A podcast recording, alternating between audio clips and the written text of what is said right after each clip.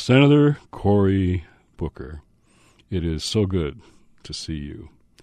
And it's so fitting to start these conversations about the faith factor in politics and in the 2020 elections with you, somebody who's never been apologetic to express your faith, to say you're shaped uh, by your faith and your priorities and policies. Uh, why is this always been natural and comfortable for you to be a person of faith in public life? Well, well first, I just want to say how, how good it is to sit down with you. You are uh, a person that has peace at your core, and I know that doesn't mean you don't have um, tribulations, but the the energy that you have is always every time we encounter each other, it's almost nurturing to me, and and this is um, really a valuable time to have this moment with you. And I know other people are listening, but I'm just grateful to sit in your presence. I come out of a, a faith tradition um, where I was raised in, in, what's called the Black Church, and AME. Yes, exactly. And my my my parents were people that introduced me to a faith that did not shrink away from violence and bigotry and hardship and the wretchedness of life. It was actually a part of a faith understanding. And it is almost this understanding that, you know, faith is really not letting wretchedness and despair and have the last word. And it's almost a surrendering in, in, in amidst life's trials to this understanding that you are this this liberating understanding that you are a child of God. And it's a really a radical conception. And that word radical was really a part of my faith upbringing. That if you believe in God, it should be utterly life shaking to you. Um, this conception of the of the divine, it, it should be humbling to you, which I don't think we see enough. We see the arrogance of faith at times, but but my my my parents taught me this faith that you look at every one of God's children seeing a reflection of the divine, people made in the image of God. And the first reaction to that should be awe and humility. And, and I find I, I laugh sometimes with my dear faith friends sometimes that this idea of loving your enemy is so hard for me that there are times when I'm talking with somebody who's coming at me with anger and hurt and I, I have to say the words in my mind to get myself centered that I love you in order to start trying to trying to and I fail often operating from that sense. So for me coming out of the um, African American experience in this country which has been so marked by horrible setback having to endure immeasurable and imaginable pain um, but yet still growing more faithful as a result. Um, um, I, I, think that that is sort of the foundation. A lot of the speaks to a lot of the foundation of who I am. Let's cut to the chase with that radical conception that you just named of the image of God in every one of us. So last night, President Donald Trump held a rally in North Carolina, and after lying about and demonizing uh, a woman of color who's a member of Congress, Congresswoman Omar, the crowd chanted in response, Send her back, send her back. Now, this is a political issue. Already, it's going to be an issue of patriotism and what's American and not, not American. But it's also, how is this a faith issue? How is what we saw last night not just a political issue, a patriotic question, but really a faith issue as well? So, I mean, the Bible has those crowds, right? A number of occasions where Jesus deals with jeering and chanting crowds, and and those who whip that up, and those who traffic in hate and bigotry for their own political purpose. Um, the Bible doesn't deal kindly with that kind of demagoguery, and, so uh, what I what I and again, I, my framing of the world in a political town is not right, left, Democrat, Republican. Um, it is it is trying to find the wisdom to to be a leader that can reveal commonality, common ground, and and ignite radical love. And you know, this morning I started with James chapter one, the first uh, you know five verses, that fifth verse, where I started my prayer this morning with just asking God for wisdom in all this. And can I be someone? Because when I'm hurt, I want to lash out at times. And when Donald Trump hurts folks, I think he he there's an understandable human reaction to meet his um, ugliness with our own. I remember um, one of my favorite stories to tell that happened to me on the trail was getting ready to bound onto a stage in in um, in Iowa and having a big guy, seeing me, a big guy, former football player, and, and this guy seemed like he could be a linebacker for a big team. And he puts his arm around me and goes, Dude, I want you to punch Donald Trump in the face. And I look at him joking and I say, Dude, that's a felony. and and I said, I want to tell you why love is the best strategy to beat him. And that the way I've seen us uh, in history overcome bigotry and demagoguery, the words Donald Trump used sound eerily familiar with the words of, of of Wallace, Governor Wallace. Remember, the, the demagogues of that time would accuse their opponents of being communists. Donald Trump has just done that. And, and a lot of the language he's using are language that the Know Nothing Party used to try to stop Irish and German Americans from immigrating to our country. It is eerily what my parents watched in black and white. I'm seeing in full color now. But the question is, is what does what should that call out of you? And and it's hard. And but that's where my faith kicks in um, and and where I, I, fall to my knees and found find the strength to continue what what I think is the right pathway because Bull Connor was beaten um, by people of, of faith that did not bring bigger dogs or more powerful fire hoses. They brought uh, unarmed truth and uh, unrelenting love. And what they did in that moment, in that moral moment, not a partisan moment, they expanded the moral imagination of this country. They drew out the consciousness of this country that could no longer sit quietly in New Jersey or Iowa looking afar. Um, it, it motivated them to meet that darkness with their own light and their own engagement. You're a Democratic candidate for President of the United States, and you and all the other candidates have been clear, and you were just articulate again about why we have to beat Donald Trump. But more than any other candidate, you have talked about the need for the nation's healing. Uh, if Donald Trump is defeated and you were the President of the United States, what would you try and do along these lines for the healing? Lincoln said we should leaders should appeal to our better angels, and Donald Trump's appealing to our worst demons and calling them out. So you want to beat Donald Trump, you're running for president, but you also see the need for the healing of the country. I hear that more from you than anybody else. Well, can I just first speak to the, why that is a need and why my party can make a mistake now? Um, I'm I'm not running because I want to beat Donald Trump. That is that is a floor, not a ceiling. It's gets us out of the valley, but it doesn't get us to the mountaintop. What I what I I believe that the Donald Trump is a deeper symptom of of a lot of challenges we have in our culture, and and again, you, there's a lot of twisting going on in our culture with social media and you know we, we now are a culture that seems to mistake wealth with worth celebrity with significance um, moral growth often with material gain. And and so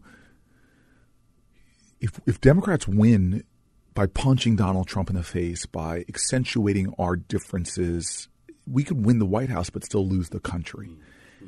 And what we need to get back to is a new American majority, which is what we achieved in past generations. It was not Democrats that de- defeated Jim Crow. Um, it, it, was Americans that de- defeated Jim Crow by creating a new majority in our country. And and so if we can't, if we win offices but fail to heal rifts, we, we are not going to be able to do the bigger things that our country needs. And so my prayer, my, my, my humble prayer, because this is a campaign where in many ways I'm evidencing individual ambition, but I'm trying to be true to, as one of my friends counseled me in a faithful way, they said, scrub clean your intentions in all of this. This is not about you. It's about the values and ideals that are bigger than you, that you should be loyal to beyond out, in, individual outcome in this election. And so my, my my belief is that this is a moral crossroads, that the outcome of this election won't necessarily show um, just winning is not enough. Mm-hmm. We've got to find a way to, to restore the fabric of this country. Well said. Well said. Now, as you know, sometimes candidates want to show their faith friendly by quoting a scripture, uh, often given to them by may- maybe one of their staff members. you talked about a scripture from your morning's de- devotions here. What people might not know about you is how much religious knowledge you have. Even about other faith traditions, you have studied and read and been engaged for many years uh, with religion, with faith, and in a very collaborative, interactive way with people of other faith. You're very knowledgeable about faith. Yeah. Well, I, first of all, I think that if we ever get comfortable in our faith, and it's not a struggle, it's not a wrestle.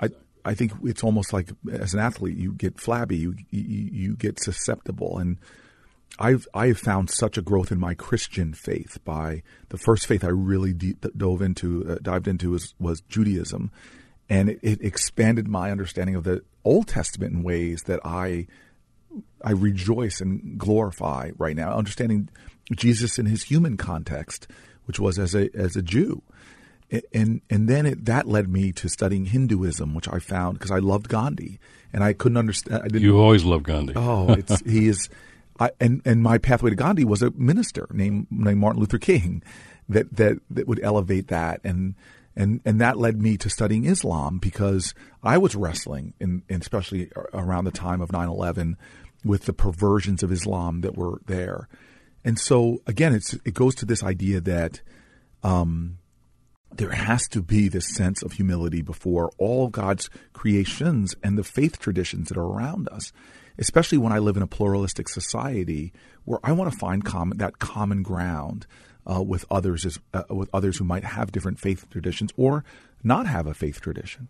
So I I my life has been so enriched, and if you're a Christian, uh, if there's any if I can be so bold as to give you any advice, I know for for me J- Jesus is the way, Jesus is the light, but I, I think that Jesus' radical love would have done the same thing because the Bible even says that to to know someone is to understand them, and to take the time to truly understand um, other faiths, it, I, I, think it will force you to wrestle with some conceptions and make you st- a stronger Christian. And despite your knowledge of religion, which would make you uh, uh, very comfortable in many seminary contexts, talking to theologians, which you've done, you also say this before you tell me about your religion, first show it to me in how you treat other people and I think that that is what Jesus has said um, consistently in his in his teachings. Which you know we know this from our scripture: faith without works is dead. And if I want to know how Christ lives within you, you you should need words. Um, sh- it should be as I sit with you, I feel the the the energy in you. I, I witness it through what you do, through the, your humble servants service of not just God's other children, but especially those people who are most marginalized or maligned in our society. And so I have met the most gloriously religious people who probably couldn't quote one piece of scripture, but show me um, that God is living and vibrant in, within their hearts. You've said things like, I'd rather, I've been with loving, caring atheists who I like better than some mean Christians. Yes, yes. And I, uh, I, and I, and this is my fault, and I admit it to you, but I get very disappointed with Christians who preach well but act wrong, and it and and I and I shouldn't I should be at one of the things I liked about the Dalai Lama having a chance interaction with him is just this joy that he has, this effervescence, this imperturbability. Um, the, the, in Hinduism, they they reveal they love the the lotus flower because it it's the flower that blossoms amidst muddy water and sits peacefully, floats peacefully above it all. Um, I don't have that grace yet. Um, and I get very often annoyed by fellow Christians who, who who can speak so fervently toward the Bible, but it doesn't seem to live within their actions. And I do not want to cast judgment, but that meanness, especially towards the vulnerable, that callous disregard, um, frustrates me. My brother, you're not, you're not the only one who struggles with that. So I confess my struggle with that too. Uh, I hear your mother was a Sunday school teacher. Yes. And for most of us, our formation of faith is because of of particular people who we've known or whom we've read, uh, whose words made a difference, theologians, uh, organizers. Uh, who have been some of the, the people who have been most formative in your life of faith? So college was my biggest struggles, um, where where a lot of my uh, my faith was shaken a lot just because of um, difficult questions. If if Jesus is my savior, what about people that don't believe in Jesus? Mm-hmm. And and I really struggled during those tam- terms. And there was um, two pastors in college. Uh, uh, uh, Pastor Gray and, and Floyd Thompkins, uh, um, Bob Gregg and, and and, and Hopkins, who just were lights to me, ground to me, allowed mm-hmm. me to have these very difficult conversations with them in a in, in a safe area where I was questioning my faith and precepts of it, and challenged me to go deeper into study and um, and and and understanding it, but also witness and um, really at that point where I was making my decisions of where to work. I mean, I, I knew I was going to work in urban uh, uh, uh, city environments, um, really in the East Palo Alto area, where I was encouraged to go. And, and Floyd Thompkins, this incredible black minister who lived like I do in a very difficult neighborhood, mm-hmm. even though he had choices. Right. Um, it was folks like that that really helped me at a formative point. And then um, I always say that was the ignition point. And and then if I have my way, I would uh, you you were generous to hand me the galleys of your next book. It's it's where I now find my sustenance in in, in through study and and and and conversation now and and in the Senate it's actually been a blessing. You know I you know uh, there is a great pastor Barry Black who who you, know uh, the chaplain of the Senate who right when I was making this decision really uh, encouraged me with a, with a, some different parts of Scripture to think about conceptions I had never really thought about. It was in Bible study with him that he had. I still remember one Bible study where he was really ta- speaking about the Holy Ghost, the Holy Spirit, and I had just never focused on the passages with that. He gave me some great advice bef- before this presidential campaign that has led me to a, a period of, and it's only been since February, but of fervent prayer and surrender and um, um, an ex- a prayer life experience that I feel like this campaign has gifted me that has enriched my life in, in ways that I know whatever happens on the other end of this campaign will forever alter my relationship with God. So, those who listen to this conversation uh, will be challenged with the public perception that Republicans own religion. They are the only religious people, and Democrats are often reluctant uh, to speak about it. Um, and so um, I wonder if that can change in this election year of 2020. Uh, could Democrats almost, again, we don't want to use religion for partisan purposes. Um, uh, that um, Jesus is somehow being politicized, the religious right politicizes religion, and I'm not in favor of a religious left that does the same. But how could the idea of our being accountable to faith uh, be a part of the, um, as you're saying here, you try to be part of the, what Democrats say also in this election year of 2020. So let, let me first use it in the secular space. When I see politicians using patriotism as a way to divide or as a as a sword with which to attack other Americans, I always my back goes up right away, and I realize that to me patriotism is love of country, and you can't love your country unless you love your fellow countrymen and women. And and I think patriotic love is a radical thing that says that if your family doesn't have access to great public schools, then my family is less off. And I think that it was patriotic love in the civil rights movement that drove people Goodman, Chaney, Schwerner, black, white, Christian, Jewish, to put their lives to die together. No greater love hath a man than this, than to give his life and and and and I celebrate that, and, and I want to be a leader that talks to, about patriotism in the same way. And now, when you shift to the religious, I think there's some parallels here because often people wield religion as a way of distinguishing themselves. I am the faithful. You are heathen. You're not religious. It's to use, to indulge in that which Jesus warned us about in judgment of others, not humble servants or unconditional love, but to use religion as a weapon against others, to draw lines. And that's when I, I think what, what often makes, uh, uh makes Democrats hesitant to talk about religion because they don't want to feel like they are in some way talking down to people or being um, being uh, uh, uh, um, polluting a political space where you're trying to draw commonality by creating divisions or suspicions or triggering within people who feel judged or feel looked down upon because they're not religious. And I reject that. Um, I want to unapologetically talk to who I am because look, we I have Irish friends of mine who joke from their speeches about their celebrate their Irish heritage in the public sphere, and we all love that. As an African American, I want to say, hey, I grew up as a black guy in America. I'm not ashamed of that. But deeper than my race or my Jersey pride, which I talked about, deeper than any defining part of my being, is my faith. And if I divorce that from public dialogue, then I am not sharing with the country, the, the my constituency, the truth of who I am. And I believe my faith is not judgmental. It does not draw lines. Um, uh, it is inclusive, and it is um, it is fundamentally related to patriotic love um, in a society that celebrated so much celebrated religious diversity that they wrote it into our constitution. And and so I feel like you are blunting your truth you're blunting your ability to connect. And and I see Sikh Americans who boldly wear their turbans.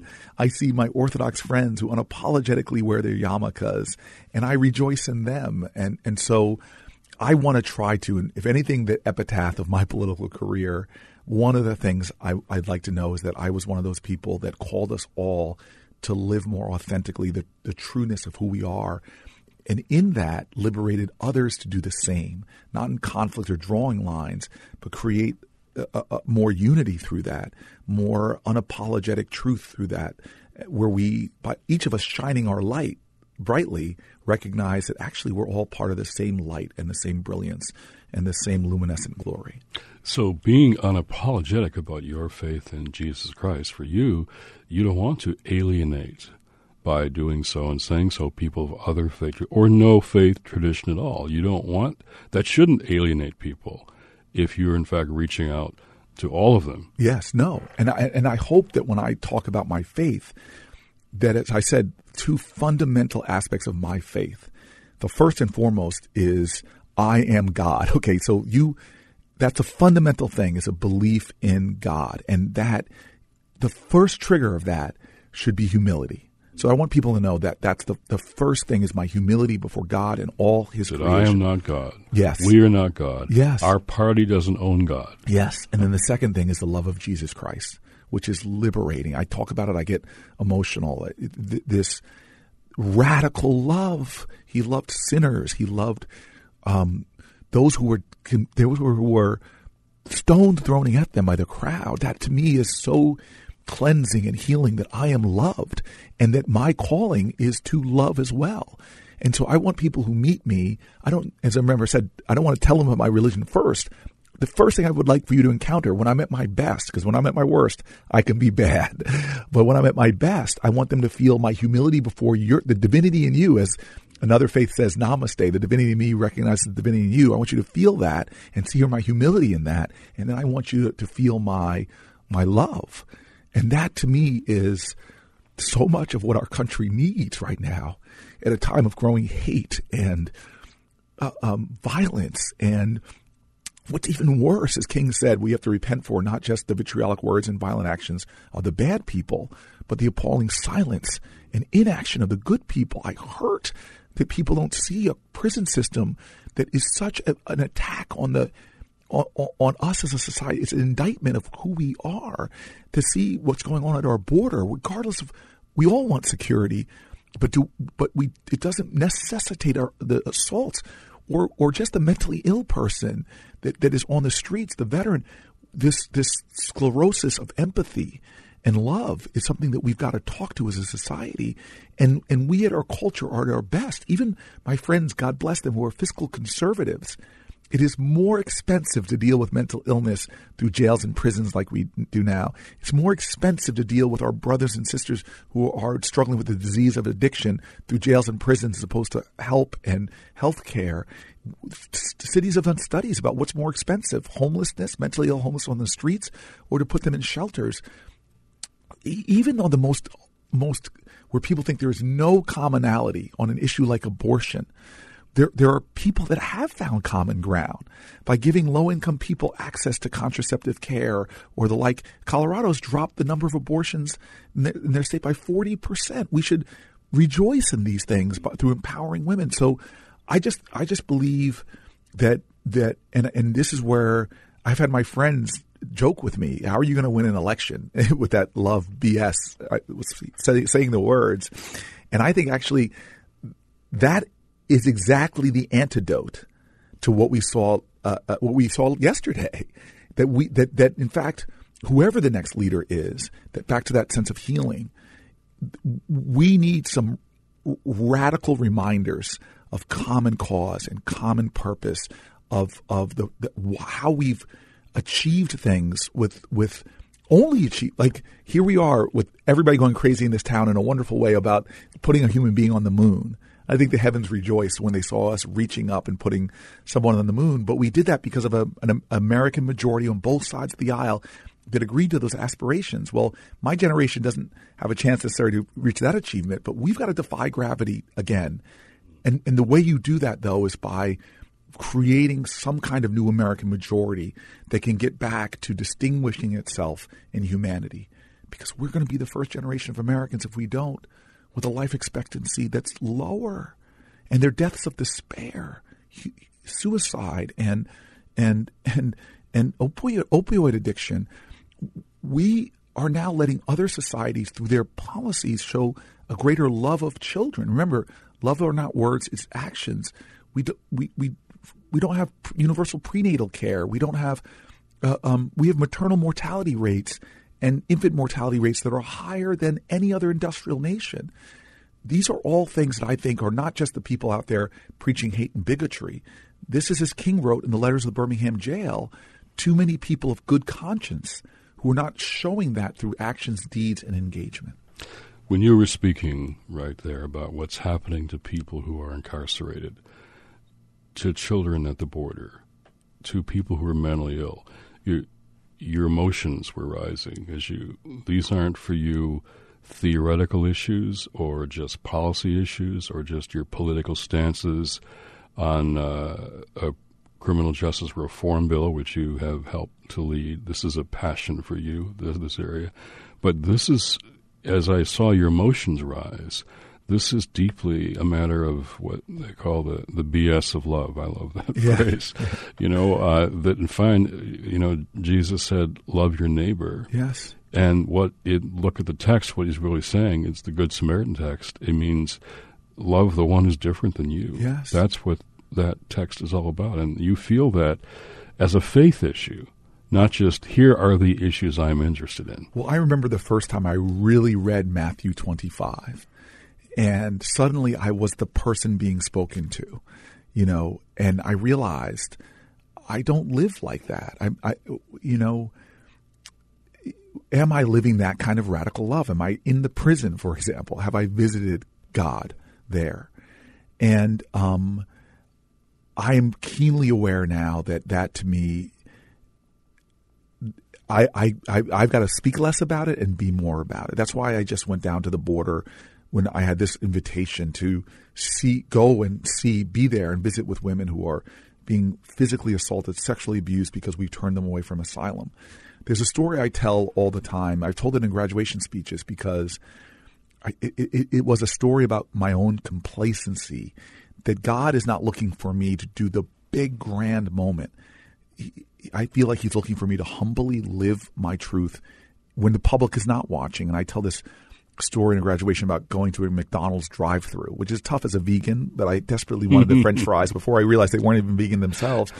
and I and it was one of those days where you and I've been there, just tired. You want to go home, unbuckle your pants, sit on the couch, and eat. And I got my two McDonald's French fries, and then I saw a homeless guy in the trash can. And again, I'm a man of faith, and I did what you know. I think God said something. Jesus said something about if you have two McDonald's French fries and your neighbor has none. it's a sermon on the McMount. I think maybe. that's in the text. Yes, yeah, yeah. I think it's in the text. And I called him to the car, gave him the McDonald's French fries. Like I think that's the right thing to do. And he took the McDonald's French fries and then asked me the question. Now I'm driven around in Newark by a guy who grew up in the projects, served in the military, came back, became a detective in the police force. A guy straight up from tough, tough background, but beautiful human being. And the guy asks me through my window. I'm in the back seat. He's in the front, thanking me for my fries, and says, "Do you have any socks?" Now I don't carry extra socks in my car, and I look at him, and I know working with homeless that that's worth the weight in gold. Sometimes, and so I just I felt bad, but I said, "Sir, I'm sorry, I don't have any socks." And then I turned my head, as you often do if you're being driven, thinking that okay, look away and look, move forward.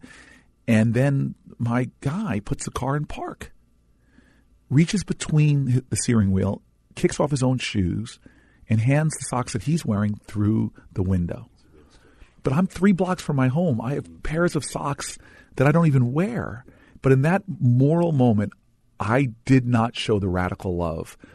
And, and I think that's what life is about. It's a it, it, it, so I'm not on my high horse talking about other people not visiting prisons or whatever. I just know that um, we all have a responsibility that we all are not living up um, to in, in, in moments, and that's allowing the real cancer in this country to, to, to proliferate, which are the conditions of our neighbors that are going on every single day. We've divided ourselves. We don't even see anymore. We're looking forward, driving ahead. We don't even see the suffering of our neighbor. And the necessary for love is knowledge. Uh, uh, necessary for, for, for empathy is knowledge, and we're we're we're we're living in an ignorance of the suffering of our neighbors. Yeah. Matthew 25 was my conversion text, and I call it the uh, It Was Me passage.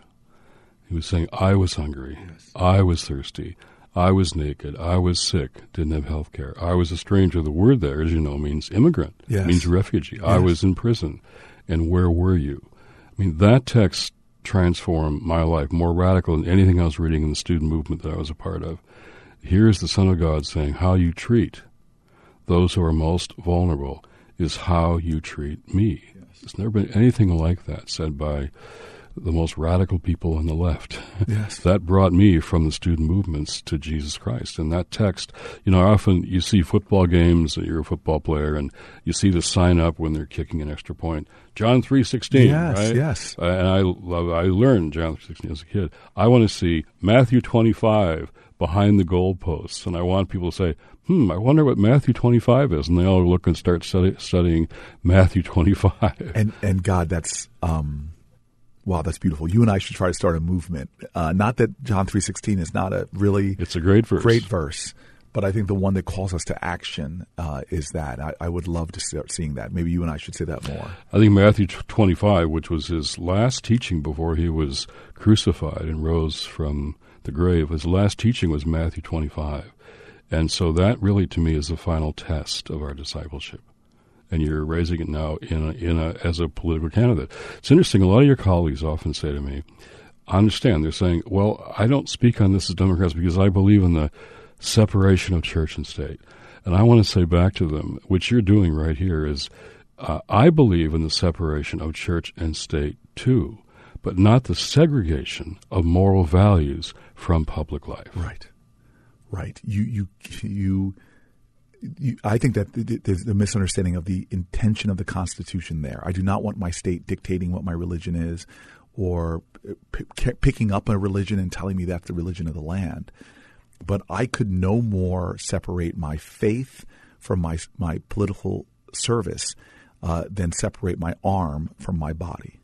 So, how can we get that more into the conversation in this 2020 election year, uh, in the debates, in the conversations, where where where faith is is a factor, and it never that we want people who are only Christians or only people of faith or have to believe in anything, but that these principles, these fundamental uh, core values, are critical to the future of our country. so I don't I don't know. I do know that um, I want to just be the change I want to see in the world and talk about faith in a way that is that calls people in. And one of my favorite uh, songs I heard in in, in church in at Stanford was in Floyd Thompkins Church um, was uh, they will know we are Christians by our love, by our love. They will know we are Christians by our love. And so I'm trying in an incredibly imperfect manner to bring faith conversations into every stump speech that I have and let folks know that our civic space is a safe space for um, the expression of authenticity.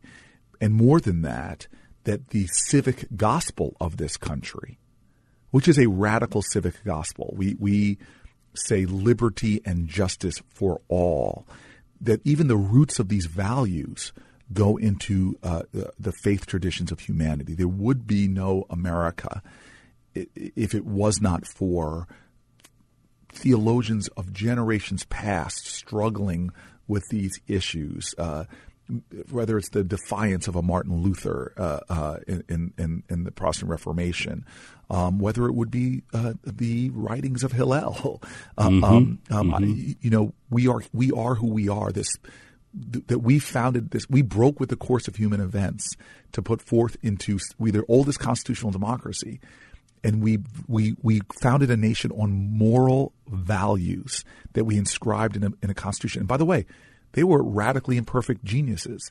They wrote Native Americans are called savages in the document. Women mm-hmm. are are are second class citizens. Blacks are fractions of human beings.